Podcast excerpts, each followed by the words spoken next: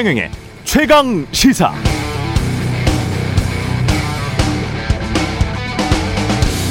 네, 이명박 정부 시절 경찰이 KBS에 난입했죠. 당시 방통위는 KBS 이사를 부당 해임했고 대통령은 KBS 사장을 위법 부당하게 해임했습니다.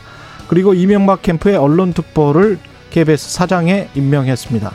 박근혜 정부 때는 공안검사 출신을 MBC 박문진 이사장으로 선출했고 세월호 참사 보도에 개입하기 위해서 청와대 수석이 KBS 보도국장에 전화를 걸어 방송에 의도가 있어 보인다. 중요할 땐 극적으로 도와달라고 했다가 지난해 대법원에서 최종 유죄 선고됐었습니다. 방송법 제정 30년 만에 방송법을 어겨서 처벌된 최초의 사례였습니다. 이 기간 언론 감시단체 국경 없는 기자회가 해마다 발표하는 언론 자유지수 순위에서 한국은 2006년 전 세계 31위 아직까지 최고의 수치입니다. 2016년 70위까지 추락했습니다. 제가 과거 일을 이렇게 길게 말씀드리는 이유는 어제 국민의힘 대선 후보인 홍준표 의원의 페이스북 이 구절 때문입니다.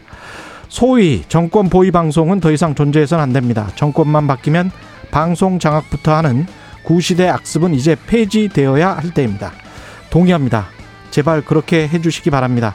다만 국민의힘의 과거를 꼭 기억해 주시기 바랍니다. 스스로 돌이켜보고 앞으로 나아가기를 기원합니다. 과거를 기억하지 못하는 자들은 과거의 일을 반복하고야 만다. 미국의 철학자 조지 산타야나의 말입니다.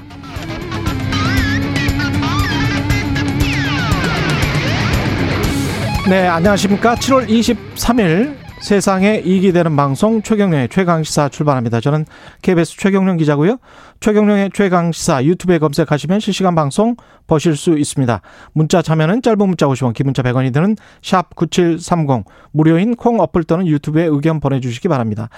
이제 일라디오 콩에서도 보이는 라디오로 들을 수 있습니다. 콩 앱 켜시고 일라디오 채널 화면 하단에 캠코더 마크 누르면 일라디오 생방송 보이는 라디오로 보실 수 있습니다. 오늘 일부에서는 지지부진한 야권 통합 논의 무엇이 문제인지 국민의당 권은희 원내대표 연결해 보고요. 2부에서는 본격적인 대권 행보 시작한 김동현 전 경제부총리 직접 만납니다.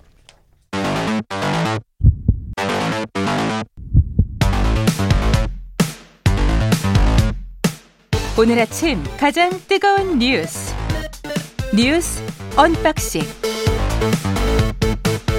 네 뉴스 언박싱 시작하겠습니다. 민동기 기자 김민아 평론가 나와 있습니다. 안녕하십니까? 안녕하십니까? 수도권 거리두기 4단계 역시 연장될 것 같군요. 그 중대본이 오늘 회의를 열고 거리두기 조정안을 논의를 하는데요. 수도권은 이 거리두기 4단계가 한 2주 정도 연장이 될 것으로 보이고요.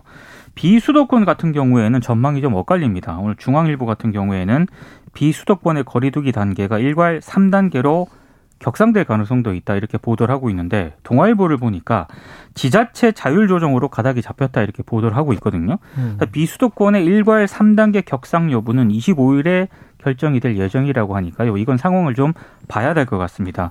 그리고 20일 0시 기준으로 코로나19 신규 확진자 수가 청해 부대원을 포함해서 1,842명으로 집계가 됐는데 가장 많은 그런 수치고요. 비수도권 같은 경우에도 20일 0시 기준으로 하루 신규 확진자 수가 546명으로 집계가 됐습니다.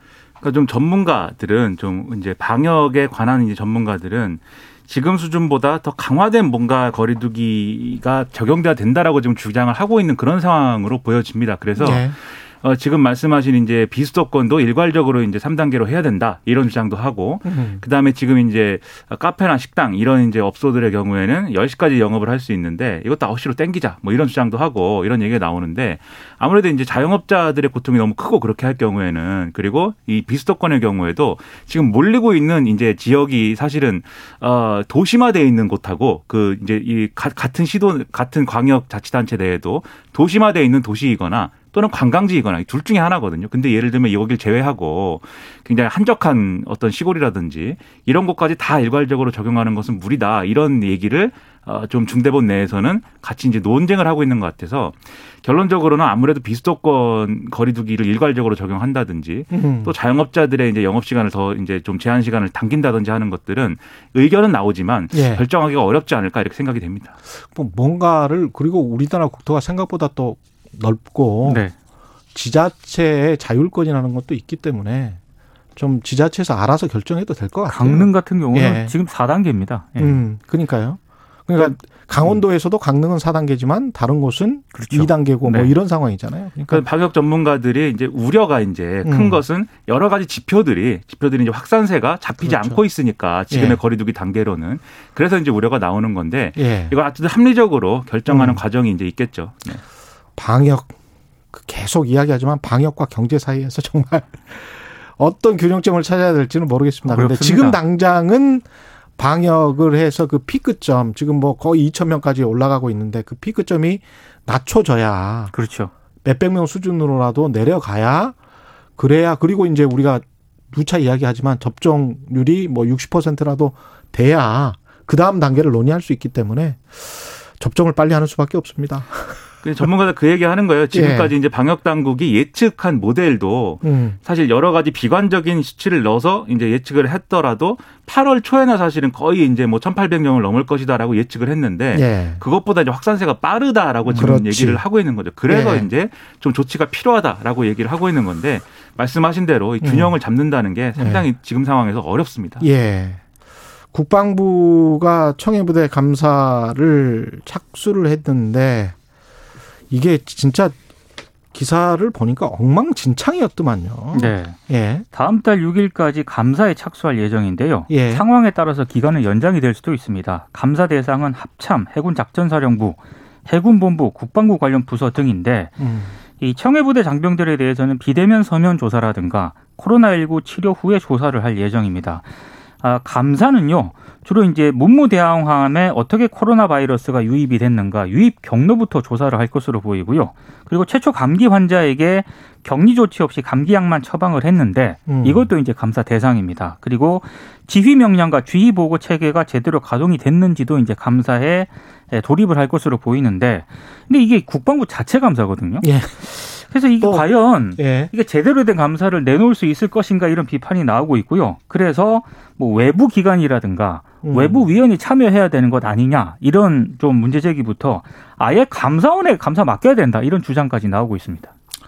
그런 것도 방법일 것 같네요. 감사원에 감사를 맡기는 것도. 예. 그렇죠. 지금까지 사실 군이 자체 조사했다라든지 음. 국방부가 자체적으로 뭘 했다고 할 때 그게 뭐 어떤 내부의 어떤 문제를 다 낱낱이 밝히고 그걸 바로잡는 그런 결과를 결과를 낸 게 몇 개나 있는가 과연 사실 저는 기억나는 게 하나도 없거든요. 음, 늘 그렇죠. 논란을 남기고 뭐 셀프 조사를 해서 덮어줬다 뭐 이런 얘기만 있지. 지금도 청해 부대에 대해서는 뭐 처음에 백신이 접종이 안 된 것까지는 우리가 뭐 그땐 2월 달이었으니까 출항할 때는 그렇다 치더라도 그 이후에 뭐 백신 수송이나 이런 것들을 적극적으로 이제 뭐 고려하지 않은 것도 그렇고 처음에 이제 진단 키트를 잘못 가져간 것도 항원 예. 검사가 아니고 항체 검사를 가져간 이유도 뭐냐 이게 애초에 합참의 어떤 그 방침이나 국방부의 방침이나 그리고 방역 당국에 문의를 한 것도 아닌데 음. 그냥 자체적으로 그냥 가져갔다는 거거든요 해군이 그건 왜냐 그리고 현자 현지에서 그렇게 이제 감기 감기 증상을 보이는 환자가 늘어날 때 예. 그 100명까지 100명에 이를 때까지 어 합참에 보고를 안 하고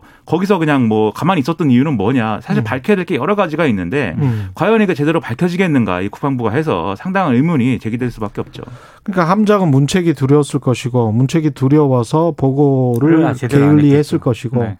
그리고 보고가 나중에 늦게 오니까 이거 뭐 어떻게든 감기 증상이면 그냥 군인들이니까 이겨내고 버텨내면 되는 거 아니겠어라는 헛된 어떤 군인 정신을 가지고 군인들을 보호해야 될 국방부가 군인들을 희생시키려고 한 거 아니에요. 그리고 이게 원격으로요. 예. 국군 의무사령부가 그 환자들을 원격으로 영상으로 이렇게 봤다고 얘기를 하거든요. 음. 근데 그때 과연 제대로 조치를 했다면 상황이 좀 달라질 수도 있었을 것 같은데 어떻게 그런 조처가 내려졌는지에 대해서 이게 감사를 통해서 밝혀야 될것 그러니까 같습니다. 밝혀야 되는 게 지금 함장의 역할 말씀하셨는데 그래 그런데 또 다른 시나리오일 수도 있습니다. 왜냐하면 이 환자가 막 늘어나니까 근데 이 항체 검사를 통해서는 코로나19가 확진이 안 되니까 그래서 감기 아니냐 그냥 이렇게 보고를 하고 그러고 있었던 건데 결국은 이게 코로나19가 아닌지 의심이 돼서 여섯 명을 뽑아가지고 PCR 검사를 현지에서 한 게 사실은 함장이 결정했다는 거거든요. 예. 그러니까 사실은 이 함장도 여러 가지 과정 속에서 자기가 어쨌든 결단한 부분이 있기 때문에 이런 맥락을 보면은 그저 뭐 이렇게 감추려고만 한 것은 또 아닐 것이다라는 생각도 들어요. 그러면 여러 가지 시스템이나 이런 것들이 전반적으로 뭔가 잘못돼 있었던 게 아닌가 싶은 게 지금 이 함정에 탄 군의관의 경우에도 코로나19를 진단하고 여기에 적합한 군의관이었느냐 그렇지 않다는 거거든요. 지금 음. 외상이나 이런 것들을 볼 수 있는 군의관이었다라고 하는 것이고 아무래도 그렇겠습니다. 그렇죠. 네. 그 전반적으로 뭔가 코로나19에 대한 대응 체계 가 제대로 작동을 안 했고 거기서도 특히 이 청해부대 문무대항함이 누락돼 있었다라고 보는 게 훨씬 더 이제 원인에 가까운 것 같아요. 그러면 음. 이게 구조적 문제인데 국방부 셀프 감사, 셀프 조사로 되는 거냐 음. 의문이라는 거죠. 이재명 경기지사가 차기 정부 임기 내에 19세부터 29세 청년에게는 연 200만 원, 전 국민에게는 1인당 연 100만 원을 지급하겠다. 차기 정부 임기 내에 그렇습니다. 네.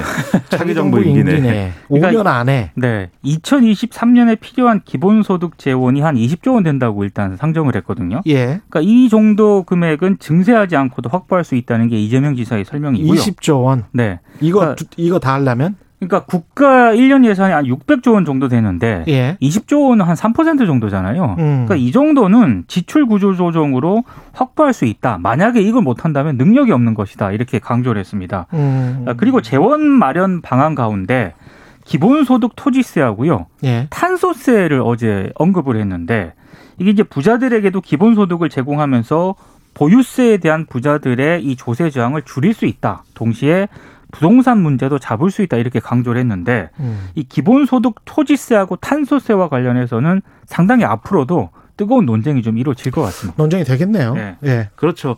이게 아무래도 처음에 이제 속보가 나왔을 때는 그냥 200만 원, 예, 100만 원 이렇게만 나와서 음. 아니 월간으로 이렇게 준다는 건가 했는데 아니었습니다. 네, 연간, 네, 연간 200만 원, 아유. 100만 원을 예. 5년 내에 실현하겠다라는 거고 음. 지금 이게 다 이제 본인의 그동안 주장해 온 것들의 어떤 퍼즐 조각처럼 막 맞춰져 있는 것들이 이게 이 방금 말씀하셨듯이 보유세 강화에 대해서 음. 부자들이 저항하니까 그렇지만 그분들도 기본소득을 주면은 저항이 줄어들 것이다. 뭐 이런 논리인 것이고. 예. 그다음에 기본소득을 줘도 그것이 어떤 뭐 어, 저축이라든가 음. 뭐 자기가 가지고 있는 현금을 가지고 있는 이런 것으로 귀결될 가능성이 있지 않느냐라고 하면 그거는 소멸성 지역화폐로 지급을 하기 때문에 다 이 선순환이 돼가지고 소비 진작이 될 것이다 이렇게 지금 제 주장을 하고 있는 거거든요. 예. 그럼 이게 여러 가지가 정- 정책 조합이 이렇게 맞춰져 있는 건데 그럼 이게 정말 예상한 대로 어, 실험실에서는 잘 될 수 있는데 음. 예상한 대로 정말 현실에서 잘 돌아갈 것이냐 이건 상당한 검증이 필요할 그럴 모델이기 때문에 여러모로 불안함이 있고 그 불안함에 대해서 굉장히 다른 주자들이 음. 상당히 강하게 앞으로 공격을 할 겁니다. 이걸 얼마나 합리적으로 방어해낼 수 있느냐 이게 살아남을 수 있느냐 지켜봐야 되겠죠. 그리고 일부 경제지하고 재계에서는요. 음. 벌써부터 이 종부세, 보유세 이것까지 합쳐서 이거 이중과세다. 아, 그리고 사유재산 침해다. 뭐 이런 또 비판을 어제부터 당장 제기를 하더라고요. 조선일보는 제목에 이게 지금 발표 내용은 연 200만 원, 연 100만 원 임기 내에 하겠다지만 음. 제목에 이렇게 써 있습니다. 한 달에 8만 몇, 몇천 원이다 이게. 예. 8만 몇천 원을 주기 위해서 몇십 조를 이렇게 동원하는 것이 음. 과연 합리적이냐 이런 음. 비판 사실 뭐 제가 조선일보라고 거론했지만 음. 나올 수 있는 지적이에요 사실 이것도 근데 여기에서 사람들이 언론들이 우리 언론들이 잘 이야기하지 않는 게 있어요, 사실은. 아, 또 어떤 어떤 거냐면 과연 어떤 것일까요? 그 우리나라에서 땅을 가지고 있는 사람들은 땅 부자라고 생각을 하는데 네. 대부분은 법인이에요. 그렇죠. 예.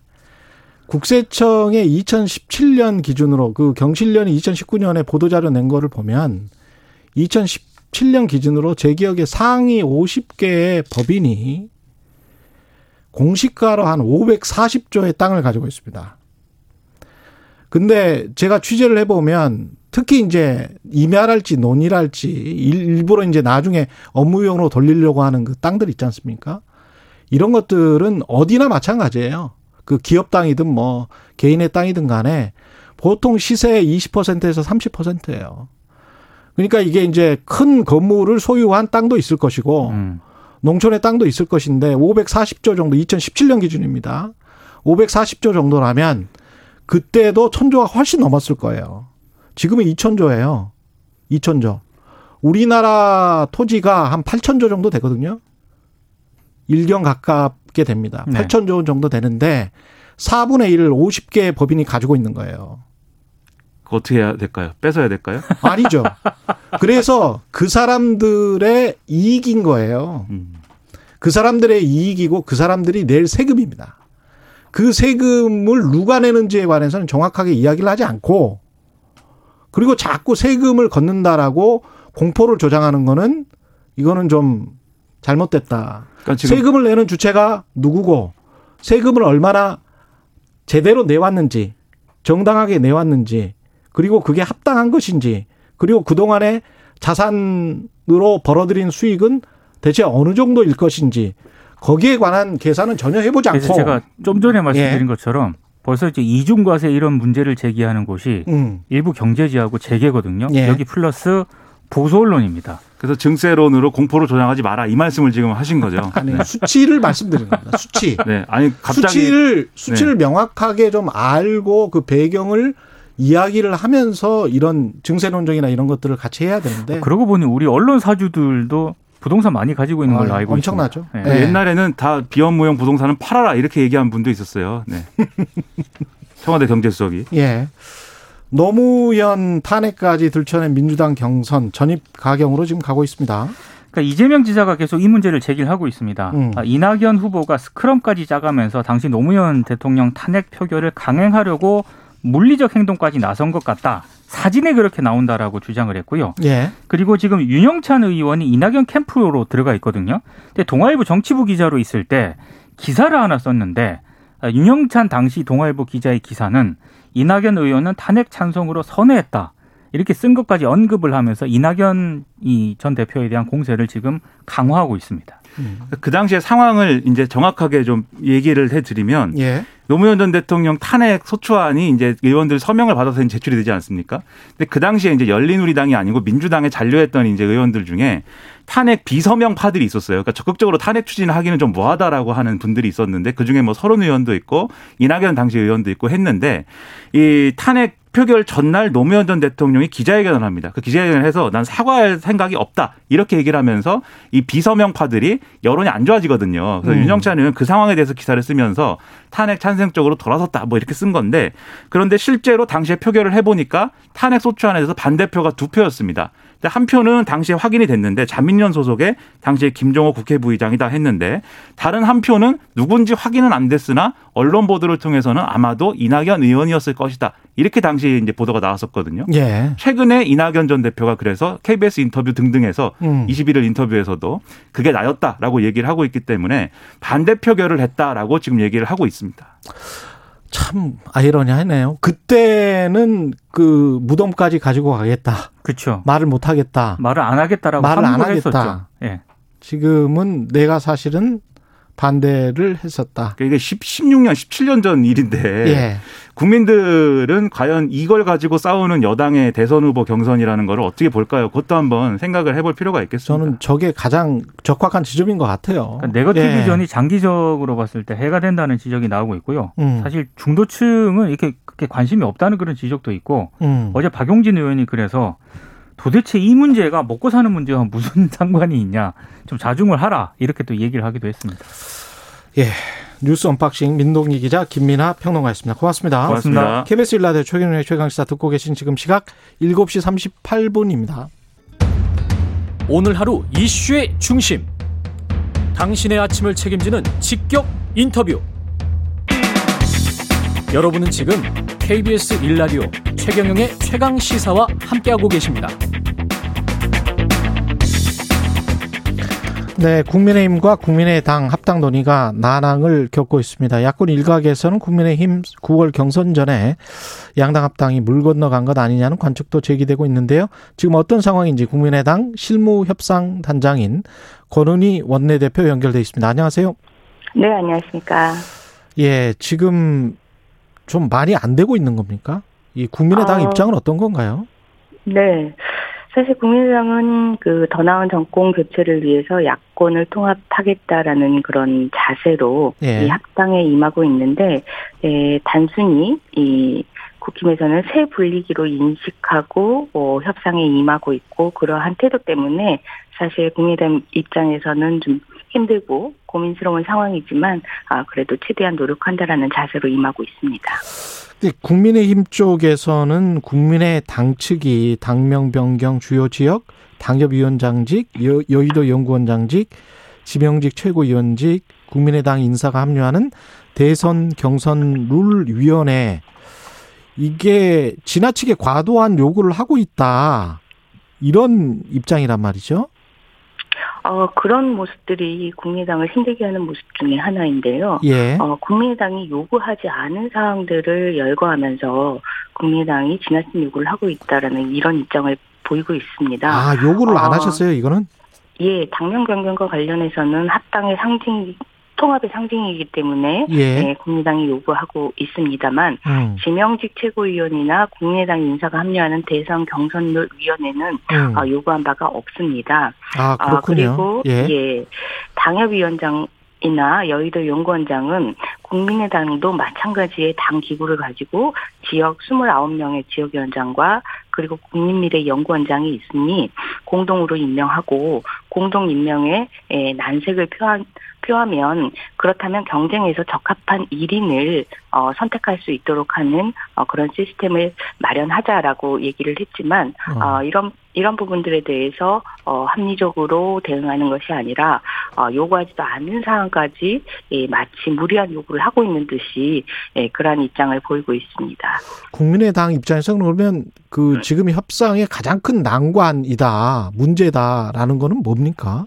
어, 지금 현재 그 정강 정책과 관련된 부분과 당원과 관련된 부분 이렇게 크게 두 부분으로 나눠서 논의를 진행을 하고 있고요. 예. 예, 정강 정책 관련된 부분은 내일 소위 위원들이 처음으로 만나서 논의를 어, 진행을 하게 됩니다. 음. 아, 그리고 당원과 관련해서는 실무협상단에서 계속 논의를 하고 있는데 예. 당원의 예, 특히 중요한 당명, 당원, 당 기구 그리고 대통령 후보 선출을 위한 위원 어, 위원회 에, 부분에 대- 대해서 어, 네 가지로 어, 주로 나누어서 논의를 하고 있는데요. 예. 당원과 관련돼서는 이견이 없지만 다른 당명, 당기구, 대통령 후보 선출을 위한 위원회 부분에서는 기본적으로 국민의당이 제안하고 국- 국힘에서는 어, 부정적인 그런 입장입니다. 하지만 당명과 당기구에 대해서는 그런 기본적인 입장 차이에도 불구하고 네. 어, 제안과 수정 제안들이 오고 어, 가고, 가고 있는 있고. 상황인데요. 예. 예.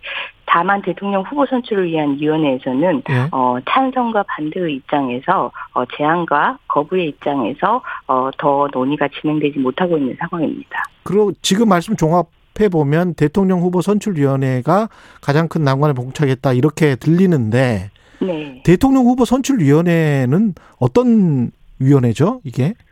예, 지금 현재 국민의힘과 국민의당은 각자 당내 후보자 선출을 위한 예. 어, 규정을 두고 있습니다. 당원의 규정을 두고 있습니다. 예. 그런데 그 규정은 당내 후보자 선출을 위한 규정이기 때문에 음. 당내 후보자들에게 적용을 하고 당 밖에 있는 음, 야권 단일 어, 전체를 아우르는 야권 단일 후보를 위해서는 어 당연하게 이 야권 단일 후보 선출을 할 수 있는 위원회가 아, 따로 있어야 된다? 설치가 돼야 되고 어, 음. 거기에서 논의가 돼야 된다라는 그러한 어, 제안입니다. 그러면 당명이나 이런 것들을 안 바꾸고 이거는 네. 받아들인다라고 국민의 힘이 역제안을 하면 네. 국민의당은 그걸 수용하실 수 있습니까? 그 부분에 대해서 국민의당은 어 대통령 야권 단일 대통령 후보 선출을 위한 이 위원회 부분이 사실상 우리 국민의당의 통합의 이유이기 때문에 음. 이 부분이 이 어, 수용이 되면 어, 당명과 관련해서는 연동해서 어, 정, 정치적으로 고민할 수 있다라는 입장을 어, 수정 제안을 저희도 했습니다만 아, 여, 마찬가지로 국힘에서는 거부하는 입장을 어, 고수하고 있습니다.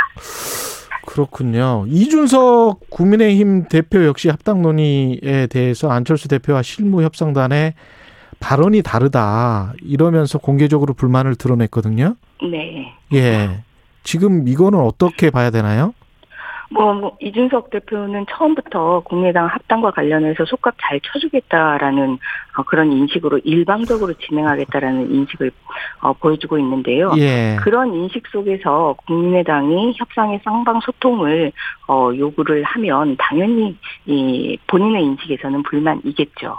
그런데 음. 그 부분에 대해서 어 문제점을 지적을 하더라도 이것이 문제이다라는 것을 인식하리라는 기대가 없기 때문에 예, 따로 별도로 지적할 만한 사항도 아니라고 보고 있습니다. 이준석 대표는 합당 논의와 관련해서 이제 안철수 대표와 만나자라고 지금 제안할 생각이라고 말했거든요. 네. 이 양당 대표가 직접 만나는 거는 어떻게 생각하십니까? 양당 대표가 만나서 논의를 하는 것은 큰 틀에서 합당을 하느냐 마느냐, 합당을 추진하느냐라는 그런 의사를 확인하는 하기 위해서 보통은 만나는 거고요. 예. 그렇지 않고 합당이 진행되다가 어, 양측에서 7, 80% 정도의 의견 접근을 이루고 어, 1, 20% 정도의 어떤 정치적인 선택, 결단을 할 필요가 있을 때 예, 만나는 그런 예, 상황인데요. 현재는 양당의 논의가 어, 30에서 50% 정도 어, 진행된 수준이기 때문에 양당 대표가 만난다 한들 다시 실무협상단에 논의를 해보라고 위임할 수밖에 없는 상황입니다. 음. 그렇기 때문에 지금 현재 상황에서는 양당 대표가 만, 직접 만날 것이 아니라 예. 이준석 국민의힘 대표가 국민의힘 실무협상단에 에, 권한과 이임을 어, 충분하게 에, 조, 주고 실무 협상단이 실질적으로 협상을 진행할 수 있도록 해야 되는 그런 단계입니다. 그렇군요. 이게 지금 네. 합당 논의가 원활하게 진행이 잘 안 되고 있는 것 같아서 여름 내에 이게 네. 다 끝날지 모르겠습니다. 어떻게 보세요? 여름에 대해서는 상당히 음 저희도 뭐라고 말씀드릴 수가. 없고 요. 예. 예. 시기. 시기와 관련해서는 정말 불투명한 상황입니다. 어떤 시기를 설정하고 어 논의를 하기보다는 예. 왜 합당을 해야 되고 합당 과정에서 어떠한 변화를 이루어내야 되는지 예, 이런 부분들 역할에 중심을 두고 있기 때문에 시기와 예. 관련해서는 예, 좀 답변드리기가 어려운 것 같습니다. 안 될 수도 있나요? 아, 안 되는 결과가 나오지 않도록 최대한 노력하겠습니다. 그렇군요. 그 막판에 가령 뭐 11월이나 12월에 네.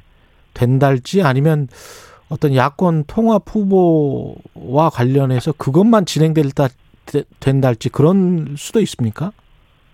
그 부분에 대해서는 음, 지금 현재 에, 답하기에는 좀 예, 너무 나가 있는 그런 상황인 것 같습니다. 아 그렇군요.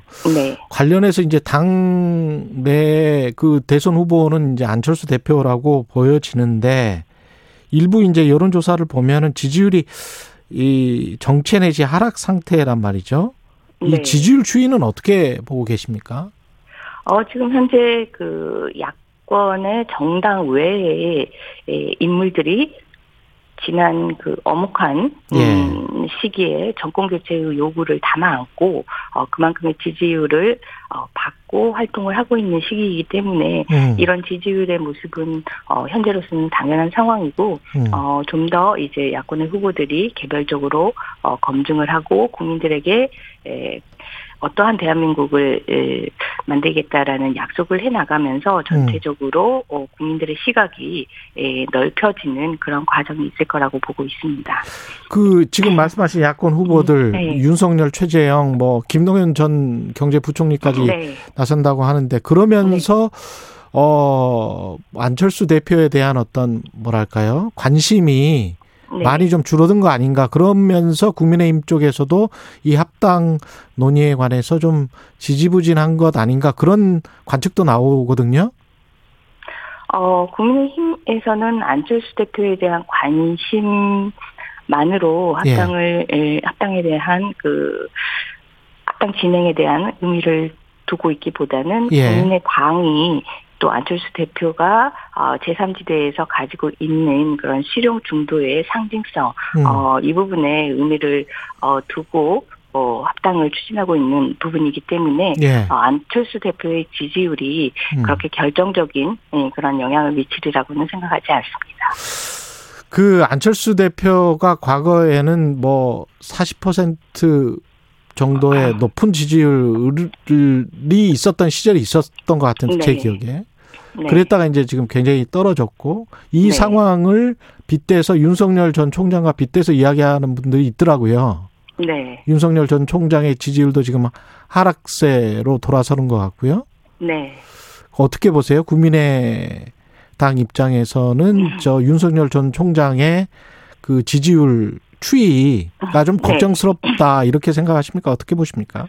이준석 대표가 윤석열 그 총장의 지지율 추이를 보고 위험하다. 예. 아, 예, 과거 안철수 대표의 지지율 추이와 음. 아, 같다 그런 음, 부분들을 언급을 했는데 예. 어, 그거야말로 정말 양당 기득권 정치 세력이 가진 예, 그러한 시각, 아, 이거 구, 어, 구태적인 어, 시각이고요. 예. 이 제3지대에서 그러한 그 지지율의 상승을 견인을 하지만 그 부분이 양당 기득권 정치에 의해서 훼손되고, 어, 평가 절하되면서 음. 그 지지율이 끝까지 유지되어 가고 선거에 에, 표현이 될 수 없는 그것이 한국 정치의 한계이고 그 한계를 넘어서고자 끊임없이 이 도전해 온 역사가 안철수의 역사이고 그와 관련해서 윤석열 총장도 그러한 도전 어, 정신으로 임하고 있고 음. 어,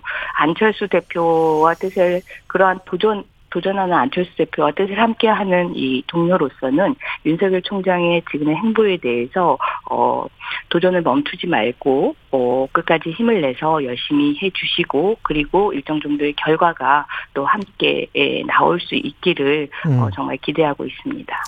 김경수 전 지사가 유죄 확정됐지 않습니까? 네. 드루킹 사건 댓글 조작 공모 혐의였습니다. 네. 예, 예. 국민의당 입장 이야기해 주십시오.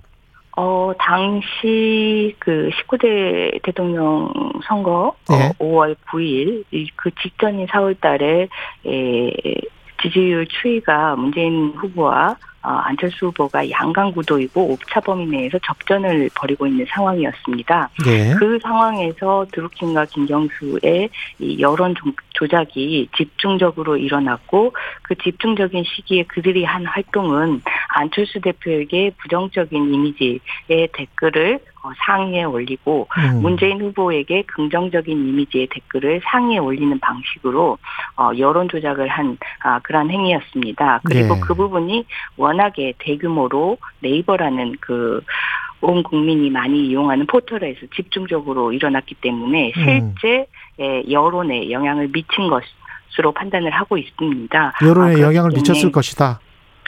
워낙에 대규모였습니다. 그리고 예. 온 국민이 이 대부분 이용하고 있는 포털에서 음. 어, 이용 인 그런 행위들이 일어났고요. 그래서 예. 실제 영향을 미쳤을 거라고 보고 있고 예. 당연히 이 선거에 19대 대선의 부정 어 그리고 그 선거의 결과에 미친 영향 음. 이런 부분들을 볼 때 어, 김경수 어, 도, 전 지사의 이 선거 범죄에 대해서는 정말 엄단을 해야 되고 음. 그리고 문재인 대통령은 결코 침묵으로 이 상황을 어 외, 외면해서는 안 된다. 반드시 이 입장을 표명하고 음. 어 그리고 국민과 대한민국 민주주의에 대해서 어, 무릎 꿇고 사과를 해야 된다라고 어, 보고 있습니다.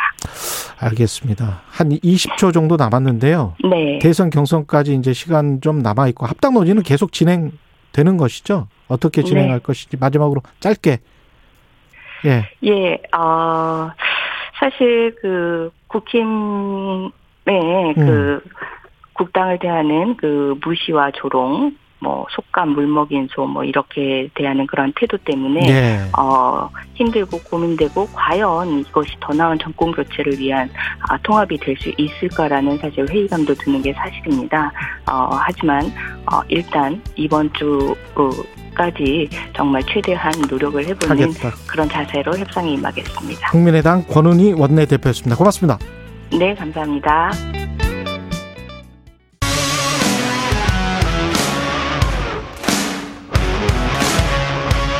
오늘 하루 이슈의 중심 최경영의 최강 시사.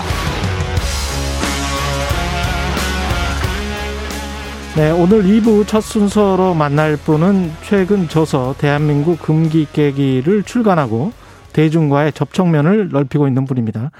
문재인 정부 초대 경제부총리를 지내셨고 사태 이후엔 줄곧 잠룡으로 분류돼 있었는데요. 내년 대선 앞두고 최근 국가를 위해 몸을 던지겠다. 본격적인 행보에 나섰습니다. 김동연 전 경제부총리 스튜디오에 직접 모셨습니다. 안녕하십니까? 네, 안녕하세요. 예.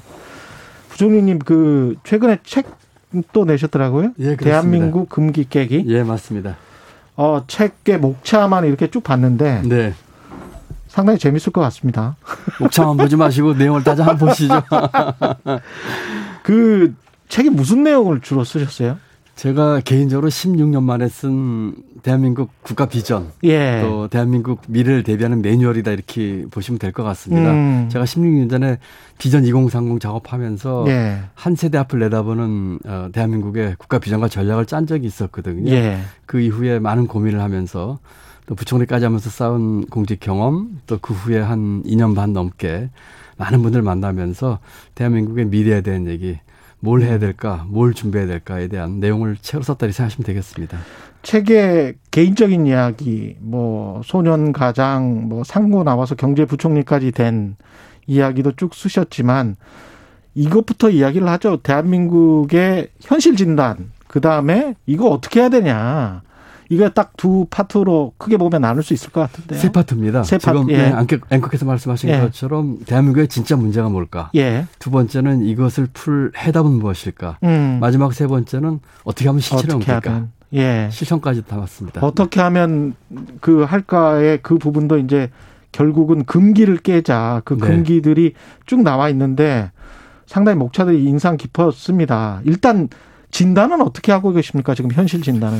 대한민국 그 여러 가지 구조적인 문제에 대한 진단을 했습니다. 저는 예. 삼 3대 과잉이란 말을 썼었는데 음. 국가 과잉, 격차 과잉, 불신 과잉이라는 말을 썼는데 예. 이 문제를 관통하는 근본적인 문제는 대한민국의 승자 독식 구조라고 진단을 했습니다. 음. 그래서 이 승자 독식 구조를 깨야 되겠다 하는 예. 얘기를 했고요. 어, 해법으로 이제 이와, 이와 같은 승자 독식 구조를 깨기 위한 대한민국 금기 깨기 그렇죠. 어, 얘기를 했고요. 예. 어, 세 가지 얘기를 했습니다. 예. 세습 경제, 예. 또 어, 추격 경제, 예. 그리고 거품 경제 예. 를 깨자고 했고요. 이것을 실천하는 방법으로는 두 가지를 얘기했는데 첫 번째는 정치는 줄이고 권력은 나누자. 예. 그리고 두 번째는 어, 아래로부터의 반란을 일으키자 해가지고 음. 좀 구체적인 내용을 어, 상세하게 책에 썼습니다.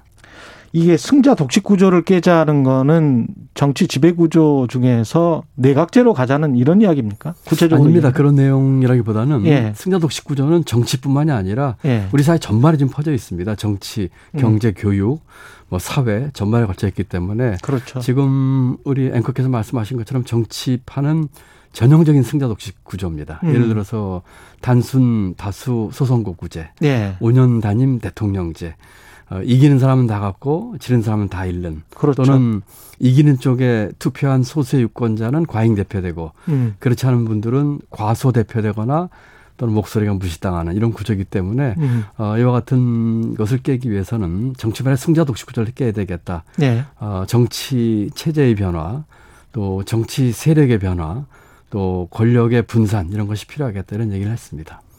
전반적으로 저는 뭐 다 좋은 것 같아요. 네, 근데 다 좋은데 어떻게가 조금 더 구체적으로 어떻게 해야 될까요? 이 왜냐하면 기득권이 있잖아요. 맞습니다. 양당 구조의 기득권이 있고 네 맞습니다.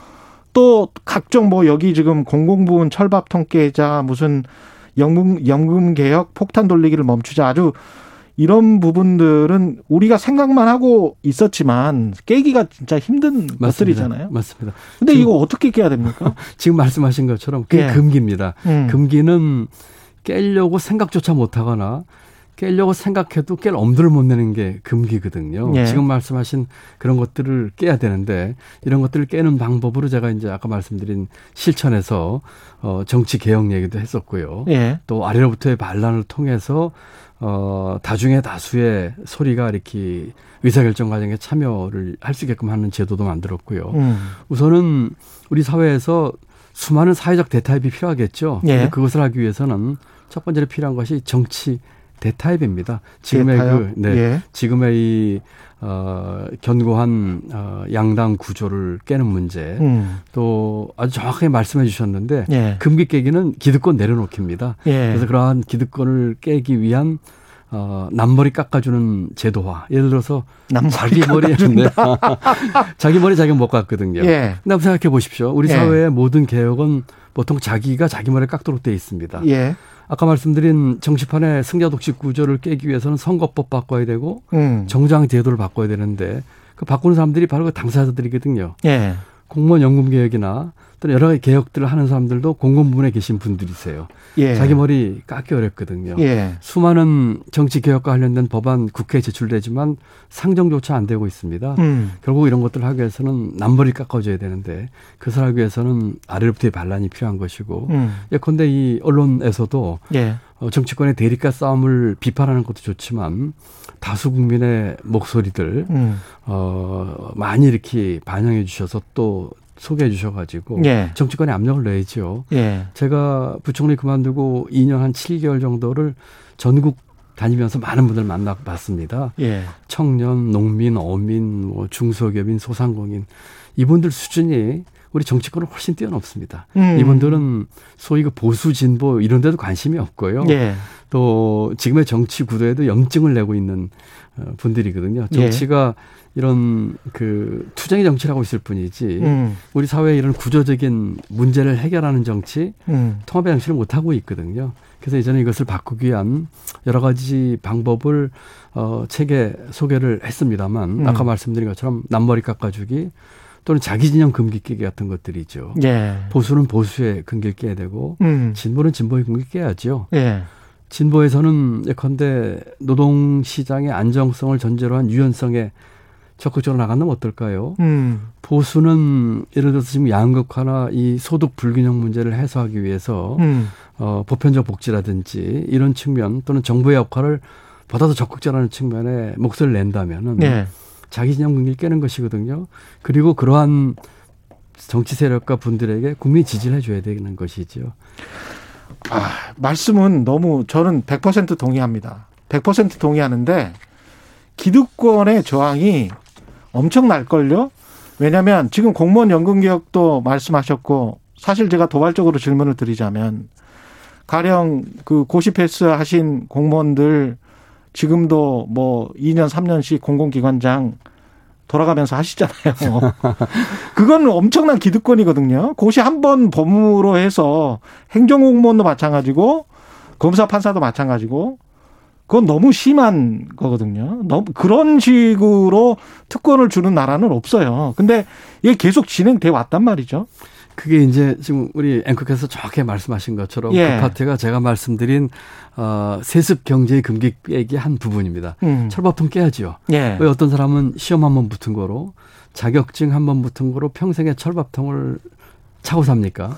또, 또 예를 들면 세습경제 금기계 중에서는 뭉쳐야 산다는 금기를 깨야 됩니다. 맞습니다. 이거는 예. 동종교배, 예. 그 다음에 순혈주의거든요. 음. 자기들끼리 해서 관피야, 공, 공피야. 예.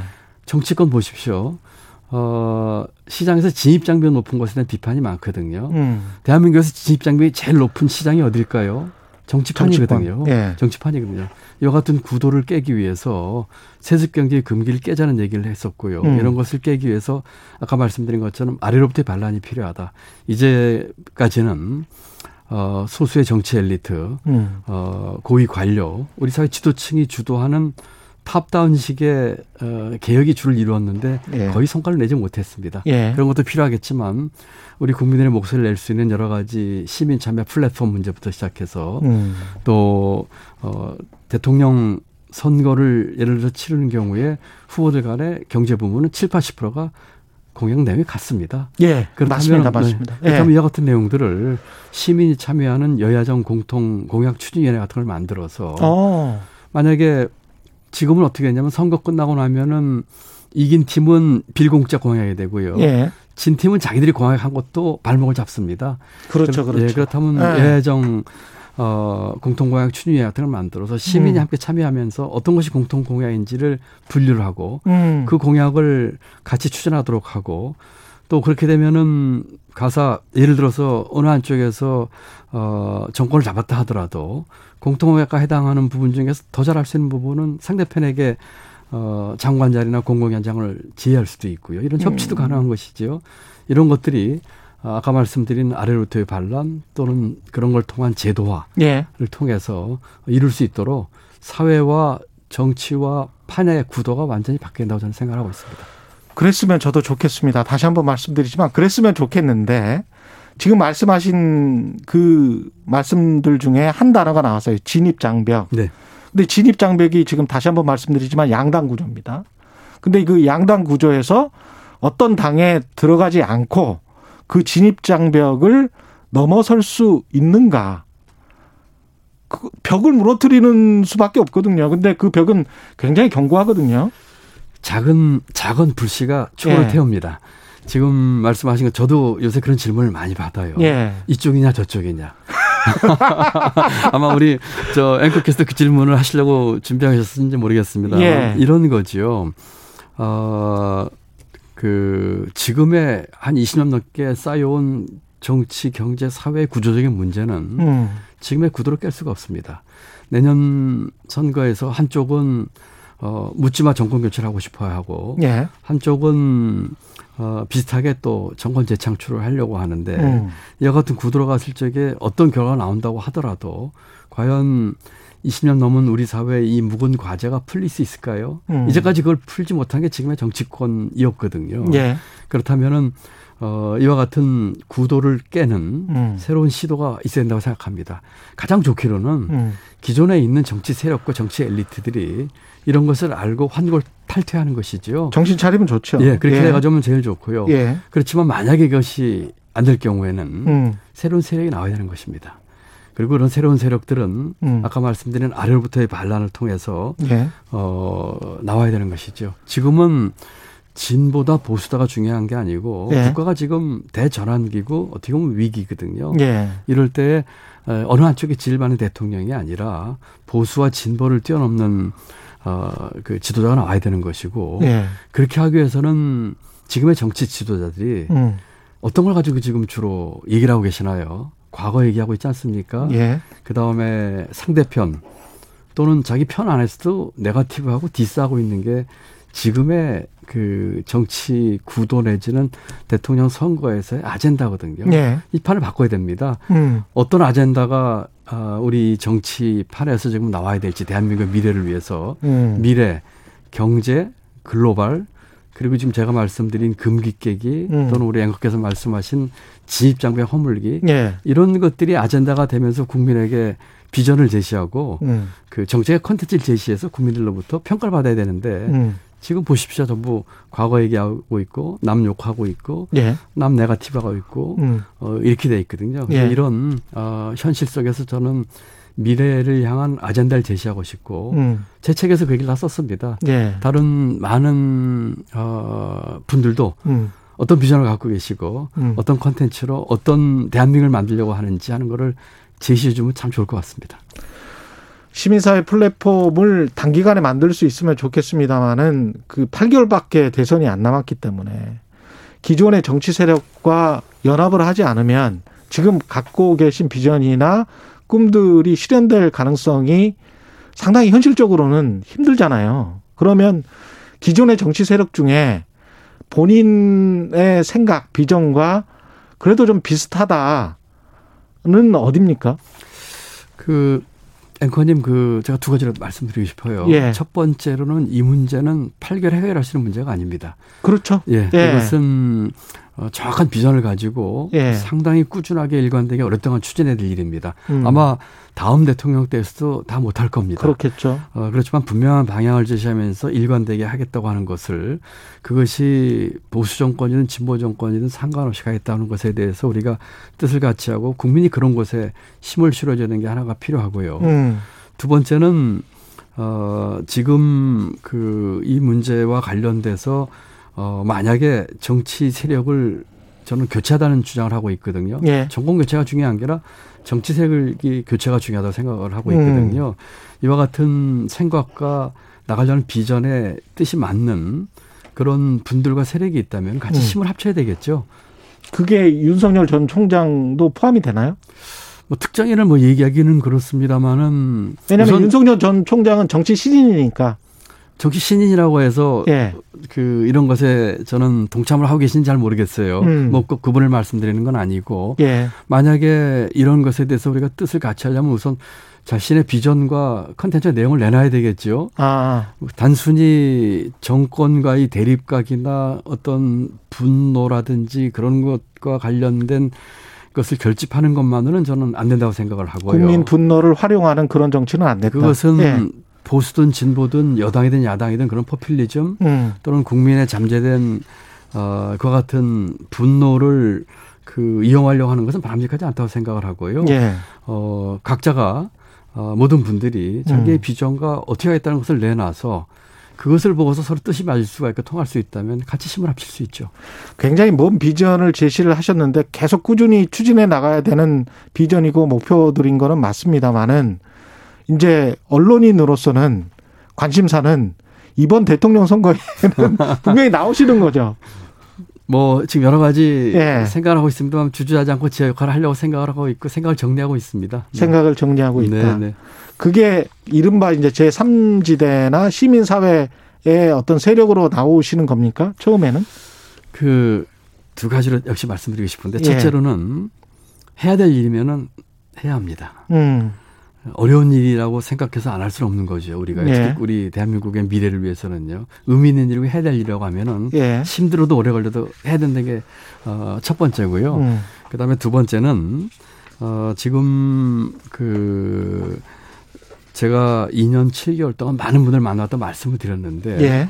이 분들의 제가 살 적에 국민들의 많은 뜻은 음.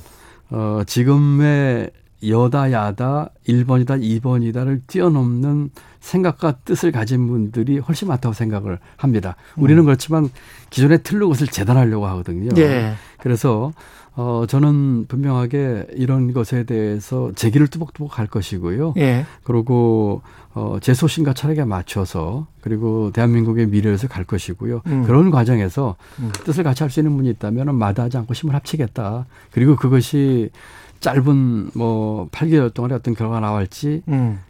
보다 더 중요한 것은 어, 이와 같은 변화를 위해서 끊임없는 시도가 있어서 언젠가 결실을 봐야 한다 하는 것이 중요하다 이런 말씀을 드리고 싶습니다. 그 같이 힘을 합할 세력의 뭐 이른바 야권, 범야권의 뭐 윤석열 전 총장이랄지 최재형 원장, 국민의힘에 입당을 했는데 이분들과는 비슷한 건가요? 어떻습니까? 잘 모르겠어요. 잘 무슨 모르겠어요. 생각을 하고 있는지 모르겠어요. 왜냐하면 아, 제 기억으로는 이분들이 대한민국을 어떤 대한민국을 생각하고 어떤 비전을 갖고 계시고 어떤 내용을 했다는 걸 제가 들어본 적이 없거든요. 김종인 전 위원장과는 생각이 비슷하세요? 김정인 위원장님은 지난주 한번 뵀었고요. 예. 오랜만에. 이분하고는 그 전에 뵐 적에도 국가 경영에 대한 얘기를 쭉 많이 나눴습니다. 예. 단순한 정치 현실에 대한 얘기가 아니라 음. 어, 국가 경영에 대한 얘기, 국가의 미래에 대한 얘기 많이 나눴는데 예. 어, 지금에 나와 있는 많은 정치 지도자 후보들 중에서 미래 경제 음. 또 글로벌 또 제가 지금 말씀드린 이런 것에 대해서 얘기하거나 준비하고 있는 사람은 뭐 거의 없는 것 같다 이런 말씀을 하시더라고요. 음. 저하고는 앞으로 대한민국이 어떻게 가야 될지 음. 국가 경영은 어떻게 될지에 대한 얘기를 하면서 상당 부분 뭐 어, 의견을 같이 한 부분도 있고요. 예. 또 이분이 어, 독일에서 재정학을 공부하셨기 때문에 예. 독일의 재정학은 국가 경영학입니다. 음. 그렇기 때문에 그런 예. 문제에 대한 대화를 나누면서 아주 뜻깊은 의견 소통을 많이 했습니다. 여권 인사와는 최근 들어서 공감을 하거나 교감을 하거나 그러시는 분들이 있습니까? 최근에 뭐 여권에서 제가 아는 분들이 많이 계시니까요. 예. 연락도 많이 오시고 하는데 피차 바쁘다 보니까 직접적인 연락을 최근에 하신 분들은 예. 거의 없고요. 예. 어, 그 전에 부총리 할 때나 또는 음. 그 이후에 제가 뭐 총선 권유나 뭐 서울시장 권유 때 음. 제가 이 비슷한 그 의견 표명을 여러 차례 한 적이 있습니다. 음. 다시 말씀드리면은 어, 어 그쪽 해당되는 당부터 황골 탈퇴를 해야 될 것이다. 예. 그리고 진정한 추구하는 가치와 비전은 뭘까? 어. 때로는 그와 같은 가치를 추구한다고 하면서 거꾸로 그 가치를 해치고 있지는 않을까 반성해 봐야 되겠다는 식으로 음. 하면서 여러 차례 그 혁신과 개혁과 변화에 대한 그 제 의견을 많이 피력을 했고 음. 거기다 또 공감하신 분들 제법 계셨던 곳에 민주당의 황골 탈퇴, 혁신과 개혁을 그렇습니다. 예. 그 전제라면 민주당과도 함께 할 수 있습니까? 만약에 그런 식으로 한골 탈퇴를 이쪽이든 저쪽이든 한다면은 예. 저는 힘을 합칠 수 있다고 생각합니다. 이쪽이든 저쪽이든 한다면 그러니까 국민의힘이든 그렇습니다. 민주당이든 그렇- 비슷한 생각으로 황골 탈퇴를 한다면 그 완전한 한골 탈퇴를 해야 됩니다. 그리고 제가 음. 그러면서 양쪽에다가도 기회 될 때마다 만나는 뭐 제한된 분들이긴 하지만 예. 그런 메시지를 주면서 그런 얘기를 했어요. 쉽지 않을 거다. 어, 왜냐하면 아까 말씀드린 것처럼 기득권 못 내려올 거다. 그렇죠. 의원들 당선돼서 배치 달면은 재선되고 어, 삼선되고 싶은 거거든요. 예, 예. 저는 예를 들어서 어느 당에서 음. 다선 금지를 공약하면 어떨까요? 음. 예를 들어서 법안으로 여러 번 나왔는데 한 번도 상정된 적이 없어요. 예. 외국의 이탈리아나 스페인에서는 어, 다선 금지를 공약으로 내세운 당도 있었고요. 의원 특권 내려놓기를 어, 공약으로 내세워서 2당까지 된 소수 정당이 2당까지 된 당도 있습니다. 예. 법으로 이것은 통과 안 될 거예요. 왜냐하면 자기 머리 못 깎으니까. 음. 그렇지만 어느 당에서 우리는 다선 금지시키겠다. 우리는 어, 중위소득의 두 배 정도 이내에서 월급 받겠다. 예. 우리는 보좌관수 제한하겠다. 음. 우리는 이런 식으로 본 특권 내려놓겠다. 정치는 직업으로서가 아니라 봉사로 하겠다. 음. 이런 기치를 내세운 정당이 있어서 법은 그렇지 않지만 우리는 실천하겠습니다 하겠다면 국민들 좋아하시지 않으시겠습니까? 그렇죠. 그런 정도의 어, 그 엄청난- 자기를 내는 엄청난 한걸 탈퇴를 먼저 하는 쪽에 국민의 지지를 받을 겁니다. 알겠습니다. 한 번 더 모셔야 되겠는데 여러 번 네. 모셔야 되겠습니다. 예, 네. 오늘 말씀으로는 다 제가 제 궁금증을 다 채우지를 못했습니다. 네, 또 예. 불러주시면 제가 또 뵙도록 하겠습니다. 예, 말씀 네. 감사하고요. 김동연 전 경제부총리였습니다. 고맙습니다. 네, 감사합니다. 예. 공정, 공익, 그리고 균형. 한 발짝 더 들어간다.